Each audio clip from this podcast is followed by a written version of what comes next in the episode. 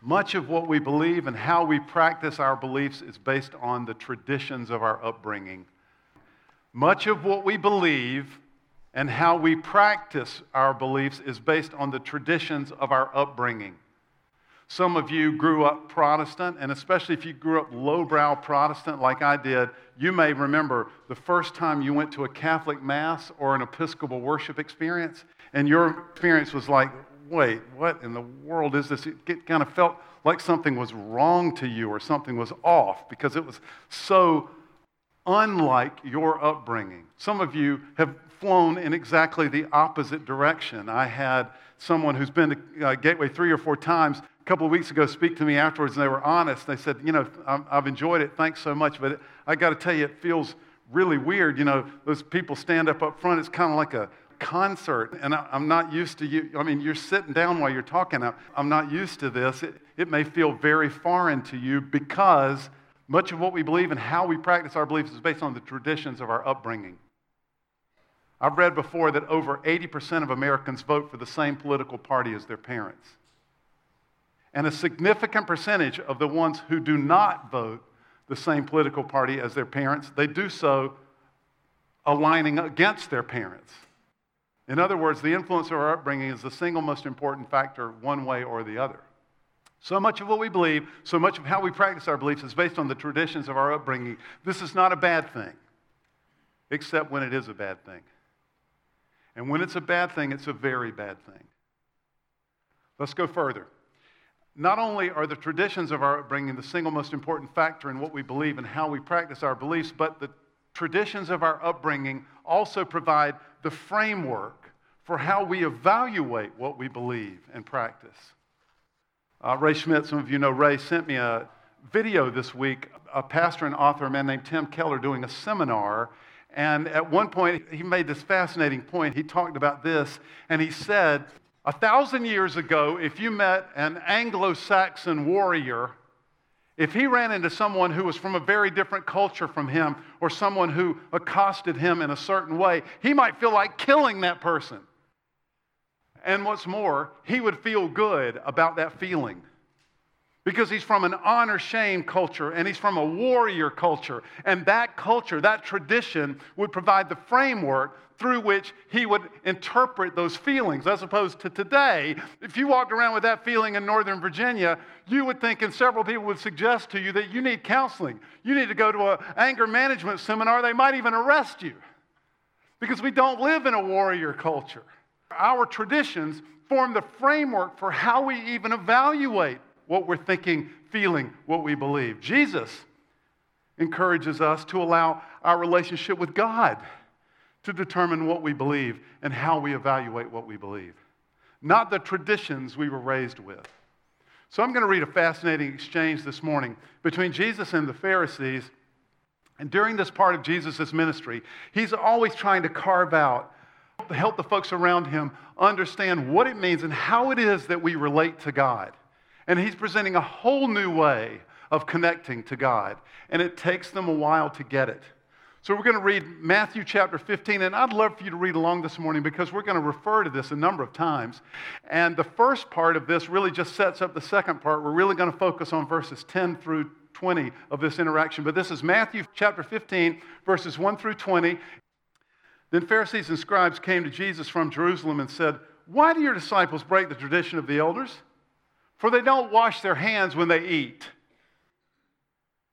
And he answered them, And why do you break the command of God for the sake of your traditions?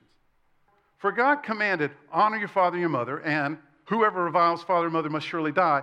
But you say, If anyone tells his father or his mother, What you would have gained from me is given to God, he need not honor his father or mother. So, for the sake of your tradition, you've made void the word of God. You hypocrites. Well, did Isaiah prophesy of you when he said, These people honor me with their lips, but their heart is far from me. In vain do they worship me, teaching us doctrines, the commandments of men. And now the giddy up part. And if you would, let's go old school and stand out of reverence for God's word as we read verses 10 through 20. Jesus called the people to them and he said, Hear and understand. He's underscoring this. This is an important thing, he says. It's not what goes into the mouth that defiles a person, but what comes out of the mouth. This defiles a person. Then the disciples came and said to him, uh, Did you know the Pharisees were offended when they heard this saying? He answered, Every plant that my heavenly Father has not planted will be uprooted. Let them alone. They're blind guides, and if the blind lead the blind, both will fall into a pit. Peter said to him, Explain the parable to us. And, and he said, Are you still without understanding? Do you not see that whatever goes into the mouth passes into the stomach and is expelled? But what comes out of the mouth proceeds from the heart, and this defiles a person. For out of the heart come evil thoughts, murder, adultery, sexual immorality, theft, false witness, slander. These are what defile a person, but to eat with unwashed hands does not defile anyone. You may be seated. Look, I think it will be helpful if we organize Jesus' teaching into two points here, two thoughts. Number one, keep the main thing as the main thing. And number two, keep your spirituality right side out. Keep the main thing the main thing, and keep your spirituality right side out. All right, first of all, Jesus explains that the Pharisees have made a big deal out of something that's not a big deal, and that's a big deal. You see, over the centuries, before and after Jesus, rabbis and teachers of the law had spent time explaining and expounding God's word. How do we observe the Sabbath? How do we obey this law, that law? Of course, that was part of their job. These teachings over time were collected and eventually uh, collated into what we know today as the Talmud. This is all well and good, except that these teachings eventually became as important in the Jewish community as the law itself. And rabbis and teachers of the law ended up assessing their followers and others. Don't miss that. They ended up assessing their followers and others based on how strictly their behavior conformed to the traditional teaching. So that means these teachings formed the framework for how someone's connection to God was evaluated. These teachings formed the framework for how someone's connection to God was evaluated. Am I doing good in my connection to God? Am, am I rightly connected to God? Well, how am I doing in obedience to the traditions? Am I a good person? Well, how am I doing in obedience to the traditions? An example of this would be the practice of hand washing. Hand washing provided for practical cleanliness, of course, but it also came to represent something much more than that. It represented ceremonial cleanliness. If the hands weren't washed and washed in a certain way, before entrance into the temple or before offering a sacrifice or even before a meal, the person was considered unclean or defiled. Now, the Greek word there is koinao, koinao. It means common, unclean, defiled, desecrated. I tell you that because this was not a casual accusation. This was loaded with religious significance. Why don't your disciples wash their hands? This was a big deal to the Pharisees. They believed that the lack of hand washing made Jesus' disciples koinao. And Jesus is profoundly bothered by this whole conversation. In fact, when the disciples observed that the Pharisees are bothered by Jesus' statement, Jesus says to them, Forget the Pharisees, leave them alone. They're blind guides. And that word, leave them alone, that's a strong word. It, it, in other places, it's translated, forgive them or dismiss them, leave them alone. So, why is that? Why is this such a big deal to Jesus? Why doesn't he just laugh it off? Oh, silly Pharisees with your hand washing. Because they've taken a very small thing and made it a very big thing, and that's a very big thing. In the original exchange, Jesus answered their question with an accusation disguised as a question. He offers an example of how their tradition actually gets in the way of following God's law. He says this You know that God requires us to honor father and mother, and yet there are times when you allow your followers to claim that some of their income is dedicated to God, probably given to you guys, parentheses, and therefore they can't help their parents with that money. In other words, he's making the accusation that their tradition sometimes actually got in the way of following God's law, and that's a big deal. Then he quotes the Old Testament prophet Isaiah in verses 8 and 9. He says, In vain do they worship me, teaching as doctrines what are just the commandments of men. By the way, this should be a sobering warning for us. Evidently, it's not good enough to just show up in church. We can be really trying to do religion and still get it completely wrong. And one of the ways we do this is by making big things out of things that are not big things. Let me step on some Catholic toes and then some Protestant toes. Years ago, before we moved to Northern Virginia, Diane and I lived in Boston, and I pastored a church in the Boston area, and we had a young woman who came to our church, and she got in, engaged to a man who's from a very devout Catholic family. And you all know as well as I do, there are Catholic parishes that are pretty dead. There are also Protestant churches that are very dead. The Hope Gateway never becomes one of those. This was one of those Catholic parishes. And this young man, we'll call him Bob, this young man was an atheist, a decided atheist, and he didn't mind telling you about it. He was also a union electrician in Boston and a heavy pot smoker, so he was basically high every day at work. He lived at home with his parents. His parents knew all about this. Over a series of conversations with his fiancee, a couple of conversations with Diane and I, some exposure to people who knew what following God meant and the radical change that it can make in your life and how everything looks different, this man decided that he would give his life to Christ. Bob decided that he was going to become a follower and dive fully in. When he did so, Bob and his fiancee asked me to perform their ceremony. Boy, the you know what hit the you know what, and the family was in an uproar. And several times, this young woman came to Diane and I with arms in the air and couldn't believe it. He was an atheist and a heavy pot smoker. His parents didn't mind that. But the fact that we're going to have a Protestant minister perform our wedding, all hell broke loose. I grew up in a Bible Belt Baptist church. That was, some of you know this story because you lived it. Maybe you've heard some of it from me. That was heavily influenced by the prohibition tradition. So I grew up believing seriously that the heart of religion was don't drink, don't smoke, don't chew, don't go out with girls that do. I believed that it was more important that I didn't drink alcohol than it was that I loved Jesus. Seriously. And for the longest time, that got in the way of my spiritual development because I thought God was the fun police. We cannot allow our traditions or our background to determine how we understand God or how we relate to God. We've got to look to Jesus for that.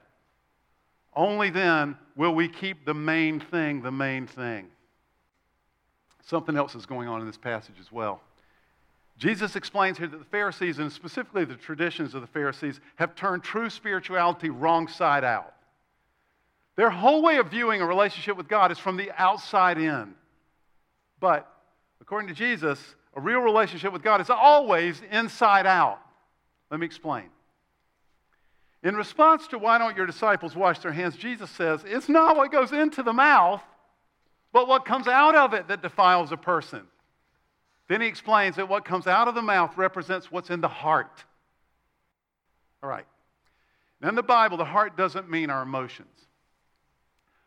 In the Bible, it means what's most important to us, or what's most essential to us, or what's most essential about us, our essential inner selves.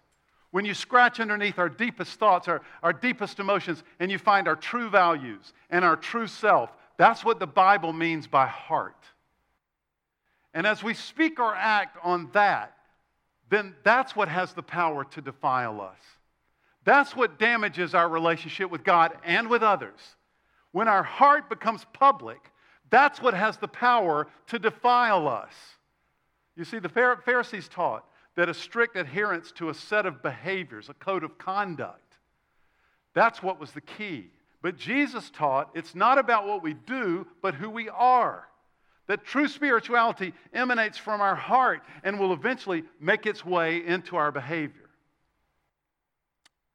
I need to be honest here for a moment. For those of you who came from a Muslim or a Jewish or a Mormon background, you have been exposed to this kind of wrong side out spirituality your whole life. For instance, Islam as a religious system tries to define every conceivable situation and tell you how to respond in that situation.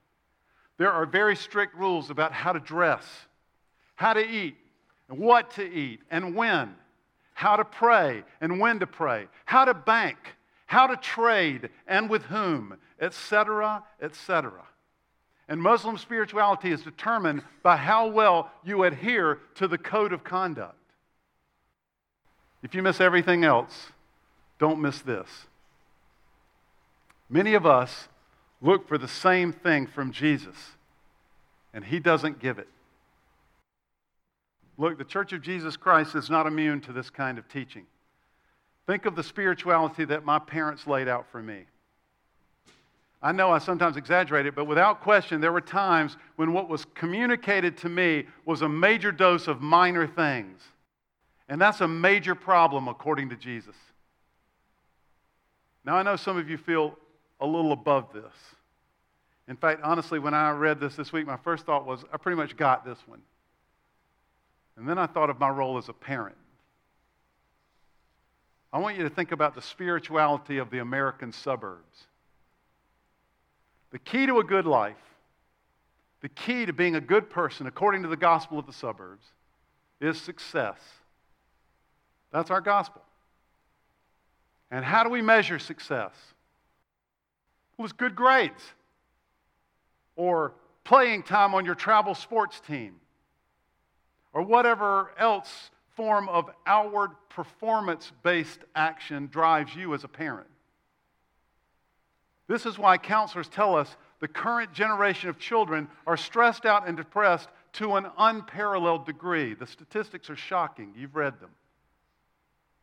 They feel defiled, they feel common because they're not successful enough.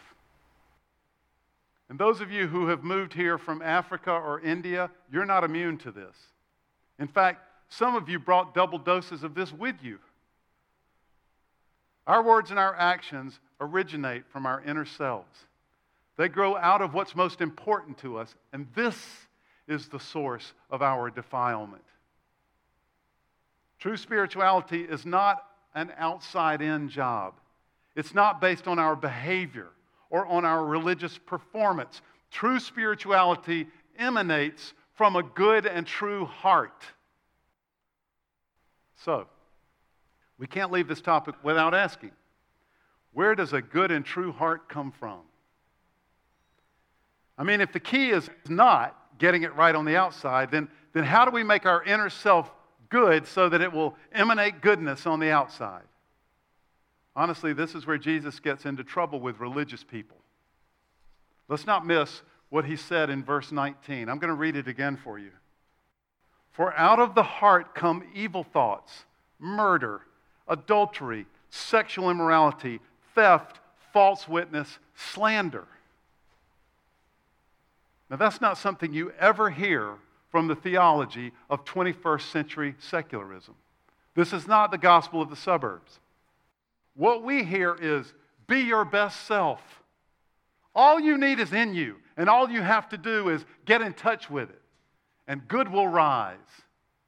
Over and over, the Church of American Successdom preaches you've got this, you are what you need, just find it within yourself and live it out. But Jesus tells us that our best inner selves produce evil thoughts, sexual immorality, theft. And these are the things that defile us, not unwashed hands. So, what are we to do? There's a fascinating exchange in another place, some of you are familiar with, recorded for us in John chapter 3, where one of these Pharisees comes to Jesus. And John, in his account, tells us that he comes to Jesus at night, probably because he was embarrassed to be hanging out with Jesus. He comes to Jesus and says, You know, I know you're a good teacher, you're a rabbi, what's the deal? And Jesus says to him, Nick, if you want to be rightly connected to God, you've got to be born again. Some of you have heard that phrase before. It was a radical realignment for Nicodemus. In fact, so radical, Nicodemus goes, What? Wait, what? You mean, what?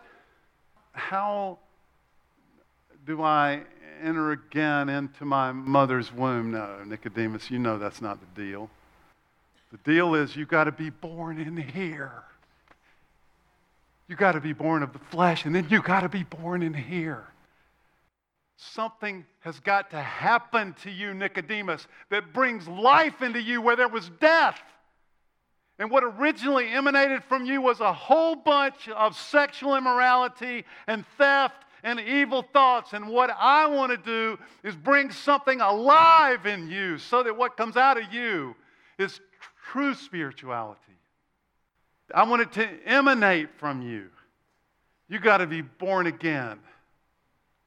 Now, if you've never had this experience, if you've never invited God to have control over your life, if you've never trusted in the person and work of Jesus Christ, do it today. Because that's the start of true spirituality. You can wash your hands as many times as you want to. You can read as many self help books as you want. But you cannot get to the starting line of true spirituality until you experience Him in your heart, until you're born again. And that's a simple deal. I'm going to pray in a minute. And if you've never done that and you sense God speaking and touching this morning, this morning, right now, then I want you to pray with me. And I want you to say, okay, look, I've blown it. And I'm here this morning, and I guess I'm not even here by accident. And I want you to know I want this. I want you to know I want you to cleanse me. I want you to forgive me. I want you to know that I'm taking the tattered ruins of what I've done so far, my best effort, and it just still just doesn't feel like it's enough. I want you to take all of that and I want you to save me. I want you to help. I want to be connected to you. I want to be rightly connected to you. And I, am beginning to get it. I'm beginning to get what Jesus Christ said, and I believe that he was who he said he was, and I believe that he did what they say he did. I'm in. That's it. And he does the hard part. For most of us, I know many of your stories. For most of us, we've done this. So today, for us, is a reminder to not let the world around us drive us to the exterior of our lives. We have to resist the temptation to evaluate our children and our neighbors and ourselves based on exterior performance.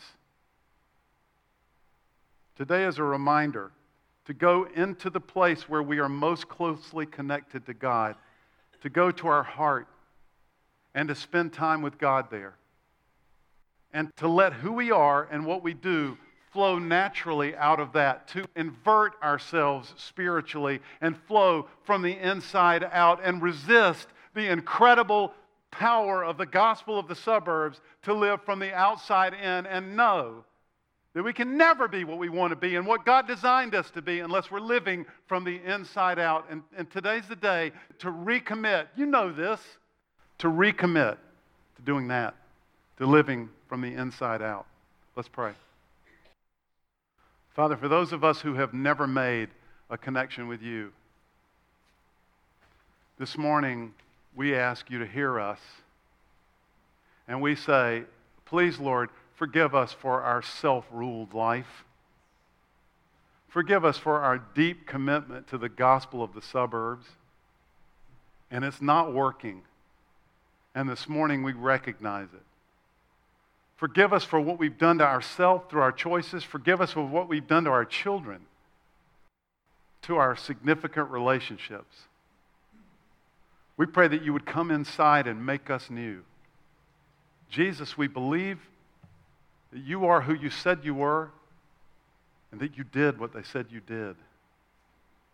We want you to come inside and make us into a new person and start the process of creating real, genuine spirituality in us. Lord, for the rest of us, we hear your reminder to live from our hearts. We have been so stinking busy, we've lost touch with our heart. So this morning, wake us up, stir our hearts, move us, move us. Do a song before we go. Would you stand with us?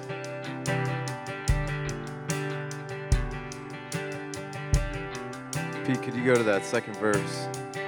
Haunted by the past.